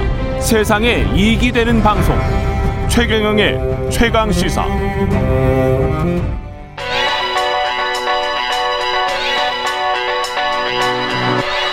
최강 시사 김수민의 눈. 네, 김수민의 눈 시작합니다. 김수민 평론가 나와 있습니다. 안녕하십니까? 안녕하세요. 예. 이번 주 뭐, 어, 김경수 경남도지사 대법원 판결 있었고요. 댓글 공작과 관련해서 지금 준비해 오신 거죠? 아이템? 예. 네, 댓글 공작 2012년 대선 때도 있었고 음. 어, 이번에 나타난 거 하고 같이 좀 묶어 가지고 한국 정치의 문제 좀 진단을 해 보겠습니다. 2012년 국정원 음, 댓글 공작. 그건 어떤 거였나요? 그때는 이제 국정원이 음. 뭐 직접적으로 그 요원이 댓글을 달면서 그렇게 문제가 됐던 것이고 예. 이번에 드루킹 사건은 이제 민간에서 달았다라고 좀 차이가 있다고 볼 수 있는데 음. 이거를 이제 굳이 비교를 해 가지고 어느 쪽이 더 나쁘다 이런 얘기들이 정치판에 많이 있거든요. 예. 근데 어떤 측면에서는 어디가 더 나쁘다 이렇게 얘기를 할 수는 있겠지만은 음. 예, 그 총체적으로 어느 쪽이 더 나쁘다 이 진단은 좀 문제가 있다고 보여집니다. 그러니까 드루, 본질은 예, 드루킹 사건이 더 나쁘다는 쪽은 음. 어, 정치적 중립을 지켜야 되는 국가기관의 일탈에 대해서 좀 소홀하게 볼 수 있는 그런 부분이 있고 또 인터넷 댓글 양이 많았다고 하는데 그게 여론 조작 수준을 주요하게 결정한다고 보기는 어렵다라고 하는 단점이 있는 것이고 국정원 사건이 더 나쁘다라고 하는 쪽은 음. 사실 이제 현대 사회 같은 경우 민주화가 되면서 국가 범죄는 줄어들었는데 예. 이 민간 권력의 문제라든지 시장의 문제라든지 이런 것들이 또 돌출되는 것이기 때문에 음. 좀 아니한 인식이다라고 볼 수 있다. 예. 그러니까 우리가 이제 기업이 뇌물 받아서 정권 비자금 챙기는 게 더 나쁘냐, 뭐 라임 옵티머스처럼 민간의 사기로 서민들 돈 틀어간 게 더 나쁘냐, 이거 굳이 답할 이유가 없는 질문이 아니겠습니까? 그런 것처럼 어느 쪽이 더 나쁘다 이렇게 얘기하는 것은 좀 바람직하지 않겠습니다. 야당에서는 대통령 사과를 요구하고 있잖아요. 그리고 여당은 그럴 필요까지는 없다 이렇게 나오고 있습니다. 이것도 약간 좀 반복되고 있는 것 같기도 하고요. 네, 저는 한국 정치에서 도의적 사과가 실종되고 있다. 음. 이런 것이 좀 강하게 느껴지는데 예. 과거에 박근혜 전 대통령도 본인이 뭐 관여를 했다거나 또 그것 때문에 대통령 선거에서 이긴 건 아니다 이런 이유로 사죄하지 않는 예, 그런 음. 현상이 있었는데 사실 그때 정부 기관이 저지른 잘못이고 당시에 박근혜 후보가 여당 후보였다는 것이죠. 음. 도의적 사과는 당연히 필요하다 최소한 그렇게 예. 볼수 있고 이번에도 문재인 대통령도 마찬가지로 뭐 드루킹 댓글에 관여를 했다거나 이런 증거는 없는데 어 근데 이제 매크로 가동 이전에도 드루킹이라는 사람이 논객으로서 활동을 했고 사실 음. 그 글들을 봐도 민주당 인사들한테도 어, 허위로 어떤 악의적인 중상을 네. 하는, 모략을 하는 이런 것들도 있었다면은 그 김경수 지사와의 만남 이런 것들이 좀 어, 도의적으로 사과를 했어야 되는 부분이겠죠. 근데 그게 여전히 안 되고 있다라고 하는 공통점이 있는 것 같습니다. 아까 권은희 의원하고도 전화 연결했었는데 이게 이제 네. 선거에 영향을 진짜 미쳤느냐. 자, 댓글 공작 국정원이든 드루킹이든 한 거는 잘못이다. 네, 다 네. 인정하죠. 근데 이게 선거에 영향을 네. 미쳤느냐. 이거는 또 미디어 효과 이론이기 때문에 네. 예. 근데 권은희 의원은 미쳤을 것이다. 네, 네. 예. 이렇게 이제 당연히 이야기를 하는 것이고.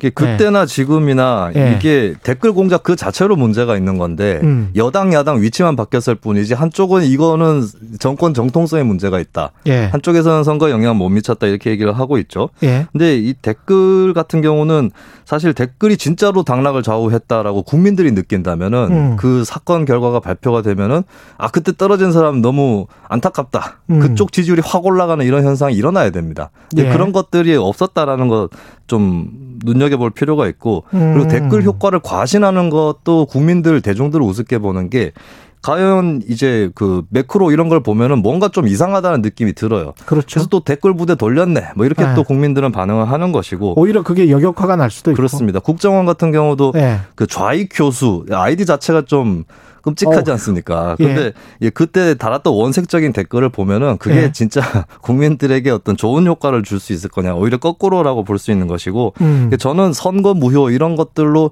비약을 시키기보다는 댓글 공작 그 자체만 놓고 봐도 음. 비판할 거리는 충분히 많이 있다. 예, 그런 쪽으로 좀 생각을 하고 어, 있습니다. 어떻게 보면 이제 댓글 공작을 하는 사람들의 정치 공학적 마인드가 정치 공학을 너무나 과신하고 네. 유권자의 어떤 자율적인 판단은 너무나 무시하는 그런 경향이 있는 것 같아요. 그리고 그것을 예. 비판하는 쪽에서도 마찬가지의 오류를 범하면 안 된다라고 음. 하는 그런 지적을 하고 싶습니다. 근데 왜 이 사람들은 계속 댓글을 달까요? 달았을까요? 네, 그래서 댓글이 효과가 있는 거 아니냐 이렇게 생각하실 예. 수도 있는데 저는 예. 사실 TV 토론만 해도 대통령 선거 때나 이럴 때 크게 영향 못 끼치거든요. 그렇다고 봐요. 예. 근데 댓글은 예. 그럼 왜 다느냐 했을 때 왜냐하면 TV 토론 제 눈에는 분명히 네. 못한 것 같은데 또, 또 되더라고.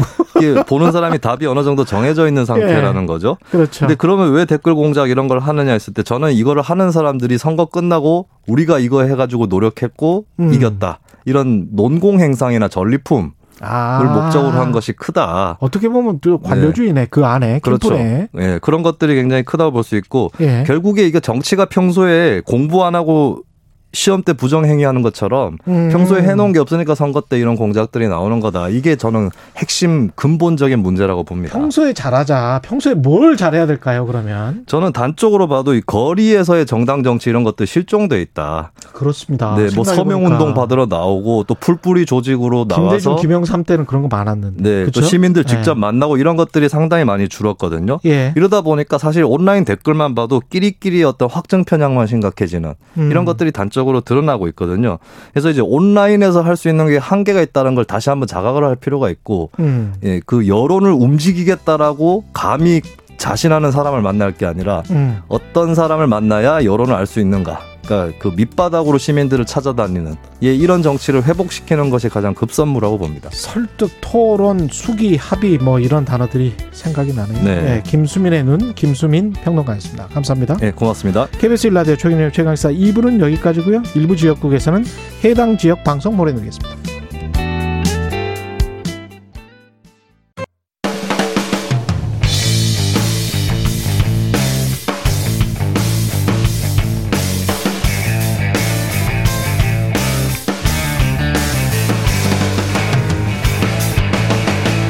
최경영의 최강 시사.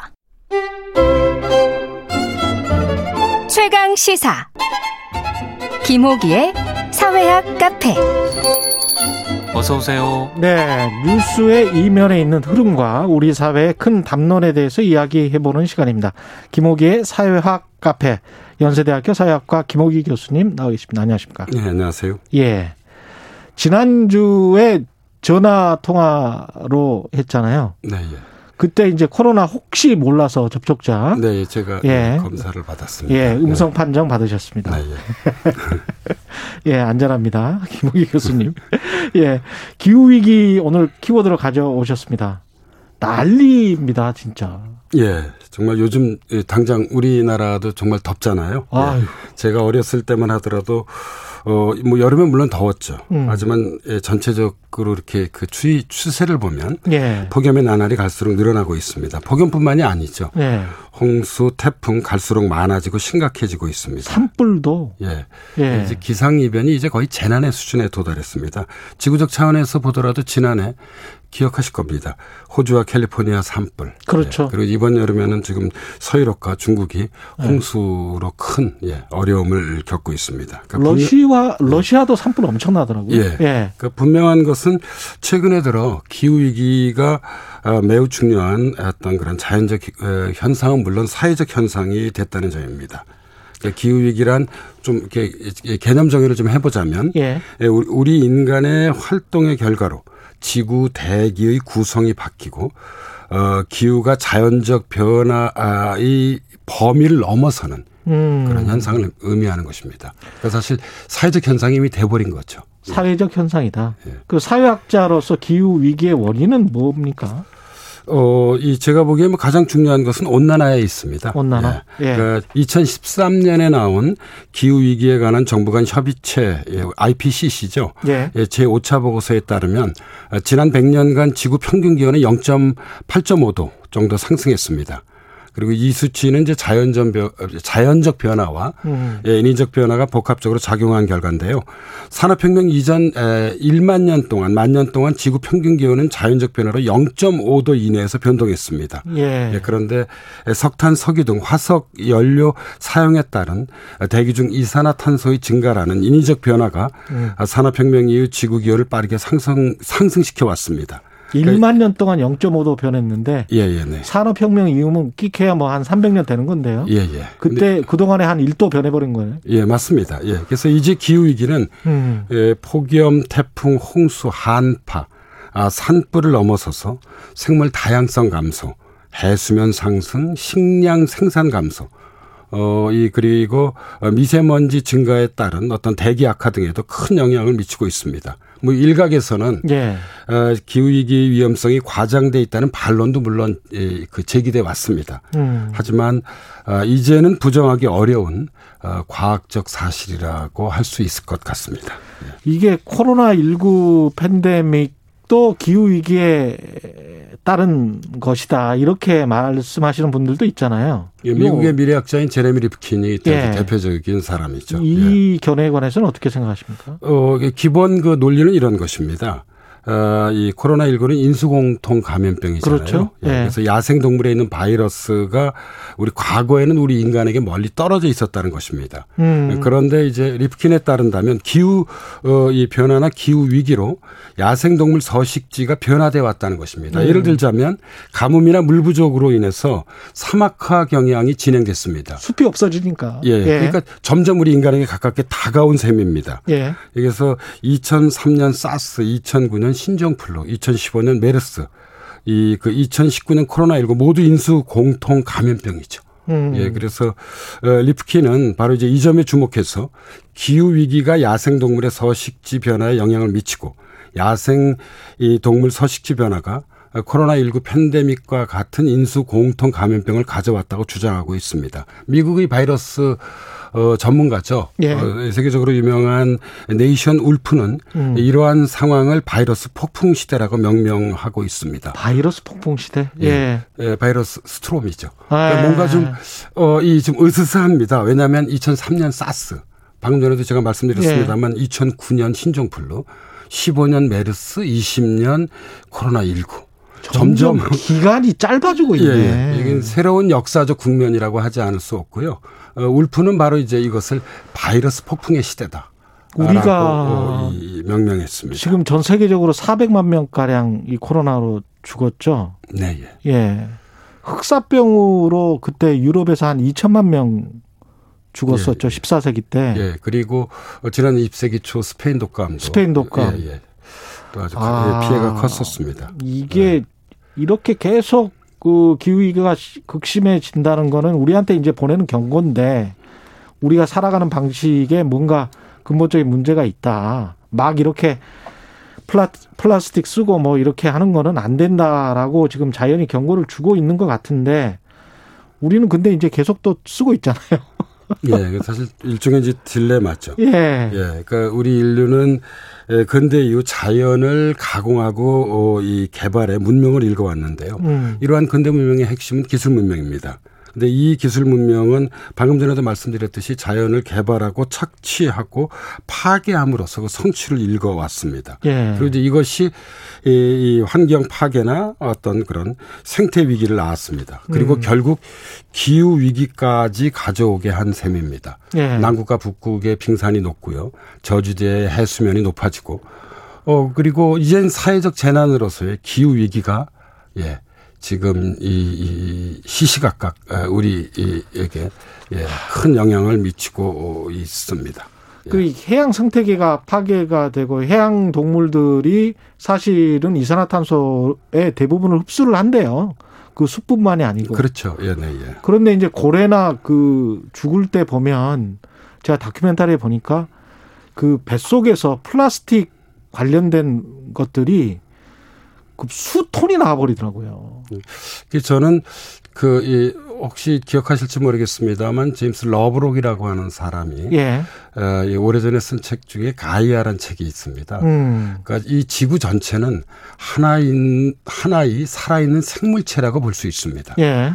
어, 우리 인간도 이러한 에, 이 지구 전체를 구성하고 있는 생물권 중에 단지 하나의 존재의 따름입니다. 예. 그런데 우리 인간들이 좀 과도하게 이제 이 지구라는 전체의 어떤 그런 생명체에 음. 위협을 가하고 있다고 볼 수 있을 것 같습니다. 예. 이게 기후 위기를 세계 각국이 대처를 한다고 하는데 제대로 했던 것 같지는 않고요. 어떻게 보십니까? 어, 이게 나라마다 서로 좀 이익이 다를 수밖에 그렇죠. 없습니다. 왜냐하면 네. 선진국은 이미 어떤 그런 발전의 상당 수준에 도달했지만 어, 개발도상국 같은 경우에서는 지금 그이 환경 파괴를 무릅쓰고라도 어, 이 그 발전을 추구할 수밖에 없는 상황입니다. 예. 음. 그래서 이제 선진국과 후진국 간의 어떤 그 이 이익이 이 서로 엇갈릴 수밖에 없습니다. 아, 그리고 어 문제의 핵심인 탄소 배출에 대해서도 사실 후진국보다 선진국이 책임이 큽니다. 그렇죠. 예, 이 그 후진국의 입장에서는 억울할 수도 있는 것입니다. 가장 음. 대표적인 것 중에 하나가 지구의 허파는 아마존입니다. 예. 근데 아마존 지역의 열대 우림을 가장 먼저 파괴한 이, 이 국가는 바로 선진국들입니다. 그렇죠. 예. 예. 그래서 어이 이 기후 위기는 분명 음. 어이 이 일국을 넘어서는 문제이기 때문에 국제적 협의와 협상이 요구되지만 음. 이게 참 쉽지는 않은 것 같습니다. 아, 한 가지 이제 주목할 것은 지난해 음. 온라인으로 열린 유엔 총회에서 문제의 국가 중에 하나가 전체 중국입니다. 예. 세계의 이게 예. 이, 뭐 두 번째 공장이죠. 예. 예. 그리고 미래의 가장 큰 공장이 될 수도 있습니다. 음. 그래서 유엔 총회에서 시진핑 중국 공산당 서기가 2060년까지 중국을 탄소 중립 국가로 만들겠다고 선언했습니다. 그리고 음. 어, 앞으로 9년 후죠. 2030년부터 탄소 배출 감축을 시작하겠다고 발표는 했는데 발표는 했는데 지켜봐야 할 것 같습니다. 어, 제가 음. 방금 전에 말씀드렸던 선진국과 개발도상국 간에 역시 이익이 교차하고 있기 때문입니다. 예. 그 안에 또 지구가 얼마나 버텨줄 수 있을지도 모르고요. 그 다음에 그 열대 우림을 가지고 있는 남미나 아프리카의 국가들은 요새 그런 걸 요구하더라고요. 아예 우리가 이 열대 우림을 뭐 경작을 하려고 그 사람들이 좀 태우기도 하고 그렇지 않습니까? 음. 개발도 안 하고 경작도 안 할 테니까 대신에 우리가 산소를 제공해 주지 않느냐. 또 돈을 달라. 아예 차라리 지원금을 달라. 뭐 이런 식으로 요구를 하던데 그것도 어떻게 보면은 석유 사서 우리가 그거 개발해가지고 썼듯이 산소를 제공을 해주고 있기 때문에 그 말도 타당한 거 아닌가 그런 생각도 충분히 들고요. 저는 논의해 볼 만한 예. 그런 사안이고요. 예. 예. 이 역시 뭐 코로나19 팬데믹으로 현재 상당히 위축됐지만 음. 예, 코로나19가 극복된 다음에 예. 예 글로벌 거버넌스의 의제로서 예, 음. 예, 좀 테이블 위에 예, 이그 올려놓을 필요가 있다고 생각을 하고 있습니다. 예. 우리나라 같은 경우에 2050 탄소 중립위원회가 지난 5월에 출범을 했는데 이게 계속 먼 미래 이야기인 것처럼 보이다가 이런 일이 생기면 아유 큰일 났네 이렇게 하다가 또 까먹고 뭐 이런, 이런 식이거든요, 이게. 음, 잠깐 그 사실관계를 좀 말씀드려 보자면요. 예. 그러니까 지난 5월 29일이었죠. 예. 예, 이그 정부가 이제 대통령 직속 기구로 2050 탄소 중립위원회를 출범시켰습니다. 음. 예, 그동안 이제 탄소 중립 정책에 컨트롤 타워가 없다는 이제 비판에 대응한 것인데요. 예. 그리고 이제 탄소 중립의 달성 의지를 과시를 했습니다. 예, 그리고 이제 주목할 또 하나의 어떤 그런 어, 일은 같은 시기에 기후 환경 분야 다자 정상회의인 아마 청취자 여러분들 기억하실 겁니다. 2021 P4G 음. 서울 녹색 미래 정상회의가 예. 열렸습니다. 예, 그리고 어, 서울 선언문을 채택해 폐막했는데요. 그 선언문의 내용은 기후 위기를 시급한 국제적 위협으로 간주한다고 전제하고 음. 어, 지구 기온 상승 1.5도 이내 억제, 예. 그다음에 탈탄 석탄을 향한 에너지 전환 가속화, 음. 그다음에 포용적이고 공정한 전환, 민간 협력 촉진 등 14개 항목의 국제사회 실천 과제를 천명했습니다. 근데 문제 핵심은 음. 어, 이 정부의 구체적인 실천 의지입니다. 예, 정부는 이제 2030 국가 온실가스 감축 목표를 추가로 상향하겠다고 밝혔지만 어, 탄소 중립을 위한 세부 실행안과 로드맵은 음. 아직까지 답보 상태입니다. 그러니까 탈탄소 정책을 표방하면서도 예. 를 들자면 현재 해외 석탄 발전소 건설을 계속 추진하고 있기도 합니다.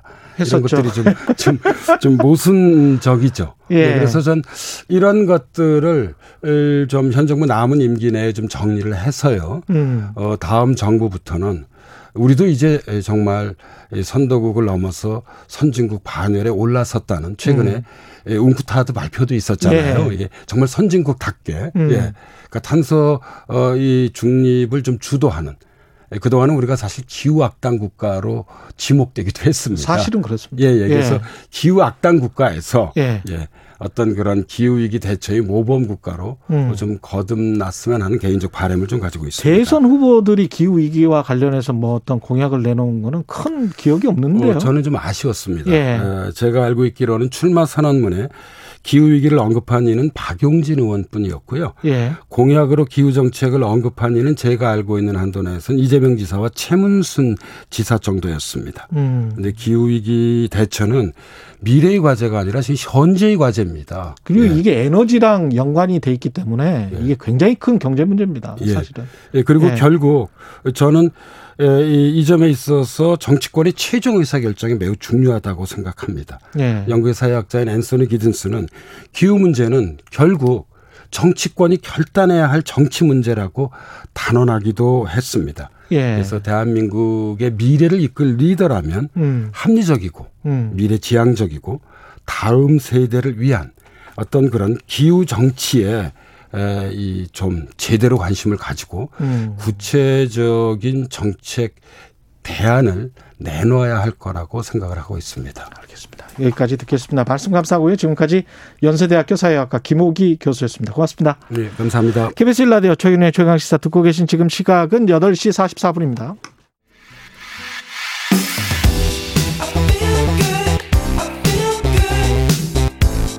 세상에 이익이 되는 방송 최경영의 최강 시사.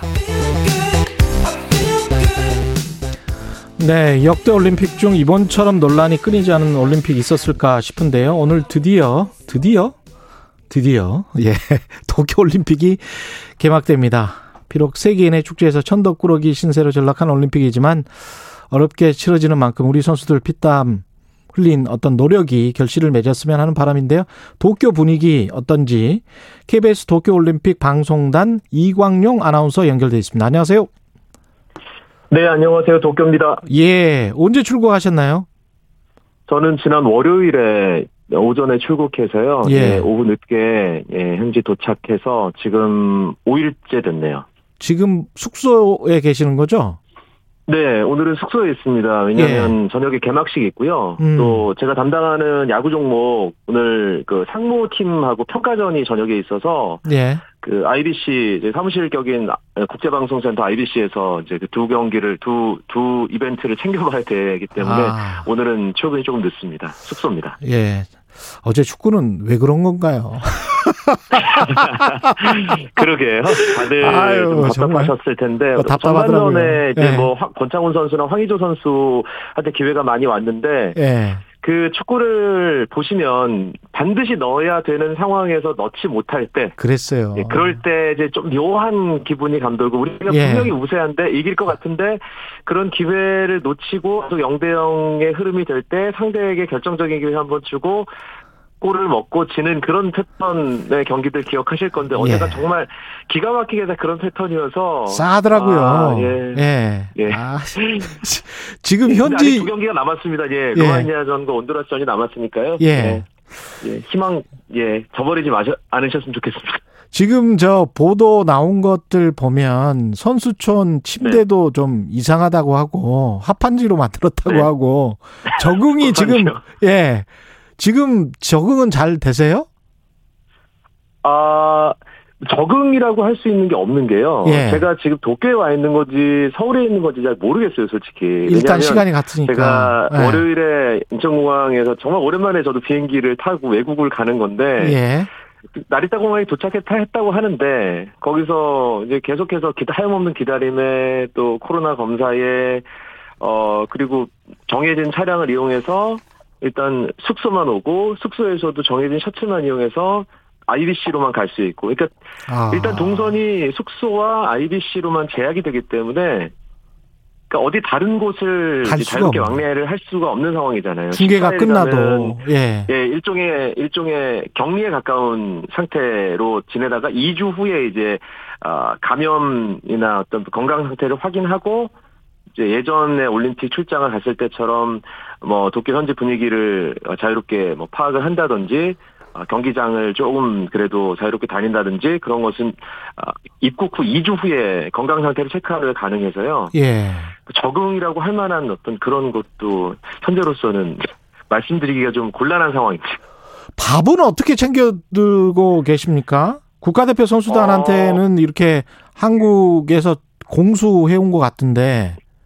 네, 국가대표 선수단은 이제 급식을 담당하실 분들 모셔오고 예. 그래서 매일매일 이제 선수들을 위해서 도시락을 제공하고 있는데 뭐 일본에서는 이게 후쿠시마산 식자재를 어, 정면으로 비난하는 거라서 막 불쾌감을 표시하고 그러는데 예.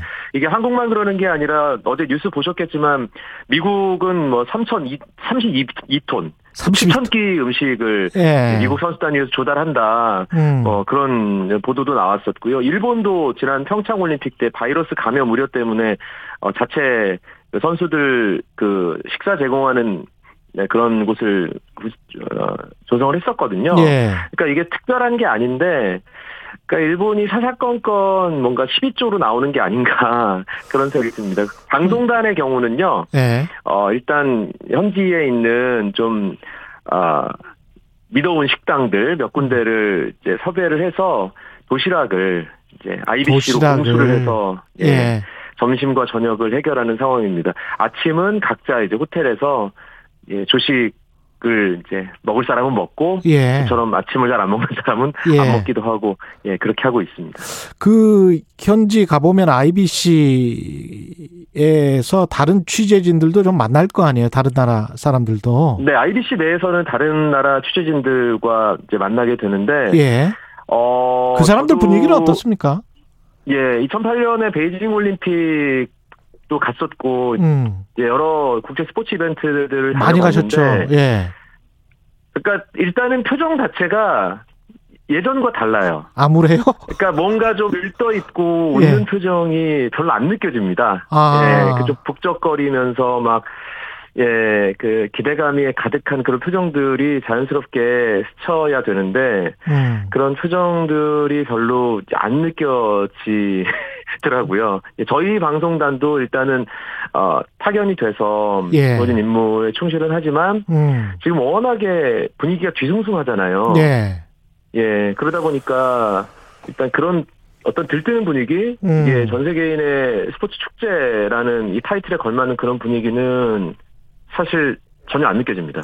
일본 현지 언론은 어떻습니까? 좀 띄우려고 하는 뭔가가 있습니까? 아니면 어, 떤가요 어, 제가 지금 숙소 방에서 일본의 아침 morning, morning wide 프로그램을 보고 있는데요. 예. 어, 도착해서 수요일 올림픽 공식 경기가 수요일에 시작했잖아요. 예. 수요일 여자 소프트볼 경기로 시작을 했는데 그 전까지는 올림픽 뉴스보다는 그 메이저리그에서 그 뛰고 있는 일본의 그 이도류라고 불리는 오타니 쇼헤이. 예, 예. 네, 그 선수 소식이 더 많이 나왔었어요. 스포츠 아. 뉴스에서. 예. 예. 정말 황당한 예. 상황이군요. 예. 예, 올림픽이 나온다고 하니까 이제 올림픽 예. 어, 방송이 아무래도 개막하면 계속 방송이 될 거 아니에요. 예. 그러니까 일본 현지 시청자들이 올림픽 때문에 오타니 경기 못 보면 안 된다. 어? 올림픽 때문에 오타니 경기 편성이 삭제되는 거에 막 짜증내는 분들도 상당히 많이 있다고 그러더라고요. 야, 예. 완전히 미운 오리 새끼가 됐구만. 예. 일본 내에서도 아주 많이 환영받지 못하고 있는 게 아닌가. 예. 그런 느낌을 갖고 있습니다. 그건 그렇고 우리 그 고생했을 선수들은 좋은 성과가 좀 났으면 좋겠는데 어떤 아, 주목해 아, 볼 만한 네. 경기 메달 기대주 추천 좀 해주십시오. 일단은 뭐 아테네 올림픽부터 5회 연속 올림픽 출전하는 대한민국에서 올림픽 메달을 가장 많이 딴 사격 10m 공기권총의 진종호 선수가 예. 이번에도 제일 먼저 이제 메달에 도전을 또 하게 되고요. 여섯 번째 개인 금메달에 도전을 하고 음. 뭐 양궁이야 우리나라 효자 종목인 거 다 아실 테고요. 예. 수영에서 예전에 박태원 선수가 이제 올림픽 금메달을 그랬죠? 땄었잖아요. 예. 황선우라는 선수가 있습니다. 2003년생이고요. 예. 남자 자유형 200m가 주종목이고 100m에서도 결승 음. 진출 음. 또 깜짝 메달을 노리는데 황선우라는 이름도 좀 주목해 보셨으면 좋겠고 예. 또 영홍철 KBS 해설위원에 따른 여서정 선수가 아. 최조 예, 여자 도마 경기에 출전하는데 8월 1일에 경기가 있습니다. 예. 여서정 선수 예, 경기도 저는 개인적으로 아주 기대를 크게 하고 있습니다. 뭐 어제 축구는 좀 아쉬웠지만 지만. 다음 주 목요일부터 시작되는 야구, 야구 예, 야구, 야구 중계하시잖아요, 또. 예, 제가 야구 중계 이번에 코리안 특급 박찬호 해설위원과 함께 이번 도쿄올림픽 야구 중계 담당하게 됐습니다. 박찬호 해설위원도 투머치 토커인데 이광용 아나운서도 지금 만만치 않잖아요. 제가요? 예. 저는 해야 되는 말만 합니다. 아, 그래요? 아, 네. 두 분이서 상당히 경쟁할 것 같습니다. 아니, 그건 아니고요. 예. 제가 사실 박찬호 의원 투머치 토커라는 것 때문에 예. 걱정을 많이 하면서 음. 만나서 얘기도 해보고 중계 관련해서 리허설도 해보고 했는데 예. 이번에 아마 어, 어, 중계 들으시면서, 어, 이 사람이 예전에 그 박찬호가 맞아 라고 어, 많이들 놀라시지 않을까. 어, 그래요? 예, 제가 감히 말씀드려 봅니다. 예. 야구는 우리 우승 가능성 있습니까? 어떻게 보십니까? 어, 일단은 성적을 떠나서 예. 저는 지금 야구계가 지금 어, 이 82년에 프로야구 출범한 이후로 가장 큰 위기를 맞았다고 음. 밖에 말씀드릴 수 없을 것 같습니다. 예. 선수들 몇몇의 그 어, 방역 지침 위반 불미스러운 행동으로 인해서 지금 음. 야구계가 벌집을 쑤셔놓은 것 같고 야구 팬들이 어, 야구를 이제 외면하는 건 아닌가라는 걱정이 드는데 예. 이럴 때 또 도쿄올림픽이 열리기 때문에 예. 선수들이 뭐 일단 이기는 것 물론 가장 중요하겠지만 예. 어, 그라운드에서 일단 한 원팀으로 최선을 다하는 모습을 음. 이스라엘전부터 이제 제 바람으로는 마지막 결승전까지 예. 보여드렸으면 좋겠고요. 한일전이 한 번 이상 성사될 겁니다 이번에도. 그렇겠죠. 사실 예, 예 일본 현지에서 도쿄올림픽이라는 이 좀 좀 묘한 분위기 속에 치러진 이 무대에서 그 한일전에서 예전에 우리나라가 어 이 한일전에서 만들어줬던 그 기적 같은 승부를 또 한번 보여드릴 수만 있다면 조금 야구 팬들의 마음을 돌려놓는데 예. 아주 작게나마 이 올림픽 야구가 역할을 할 수 있지 않을까라는 그런 생각, 그런 예. 바람을 갖고 있습니다. 일단 뭐 현지 사정이 안 좋으니까 건강하시고요. 청취자 2938님, 네. 이광용 아나운서 야구 중계 기대하겠습니다. 청취자 9074님, KBS 올림픽팀 고생이 많습니다. 안전하게 귀국할 수 있도록 응원합니다. 이광용 아나운서 화이팅! 이렇게 전해주셨습니다. 고맙습니다. 감사합니다. 예. 예, 지금까지 KBS 도쿄 올림픽 방송단 이광용 아나운서였습니다. 고맙습니다. 7월 23일 금요일 KBS 일라디오 최경영 최강 시사 오늘은 여기까지고요. 저는 KBS 최경영 기자였습니다. 다음 주 월요일 아침 7시 20분입니다. 감사합니다.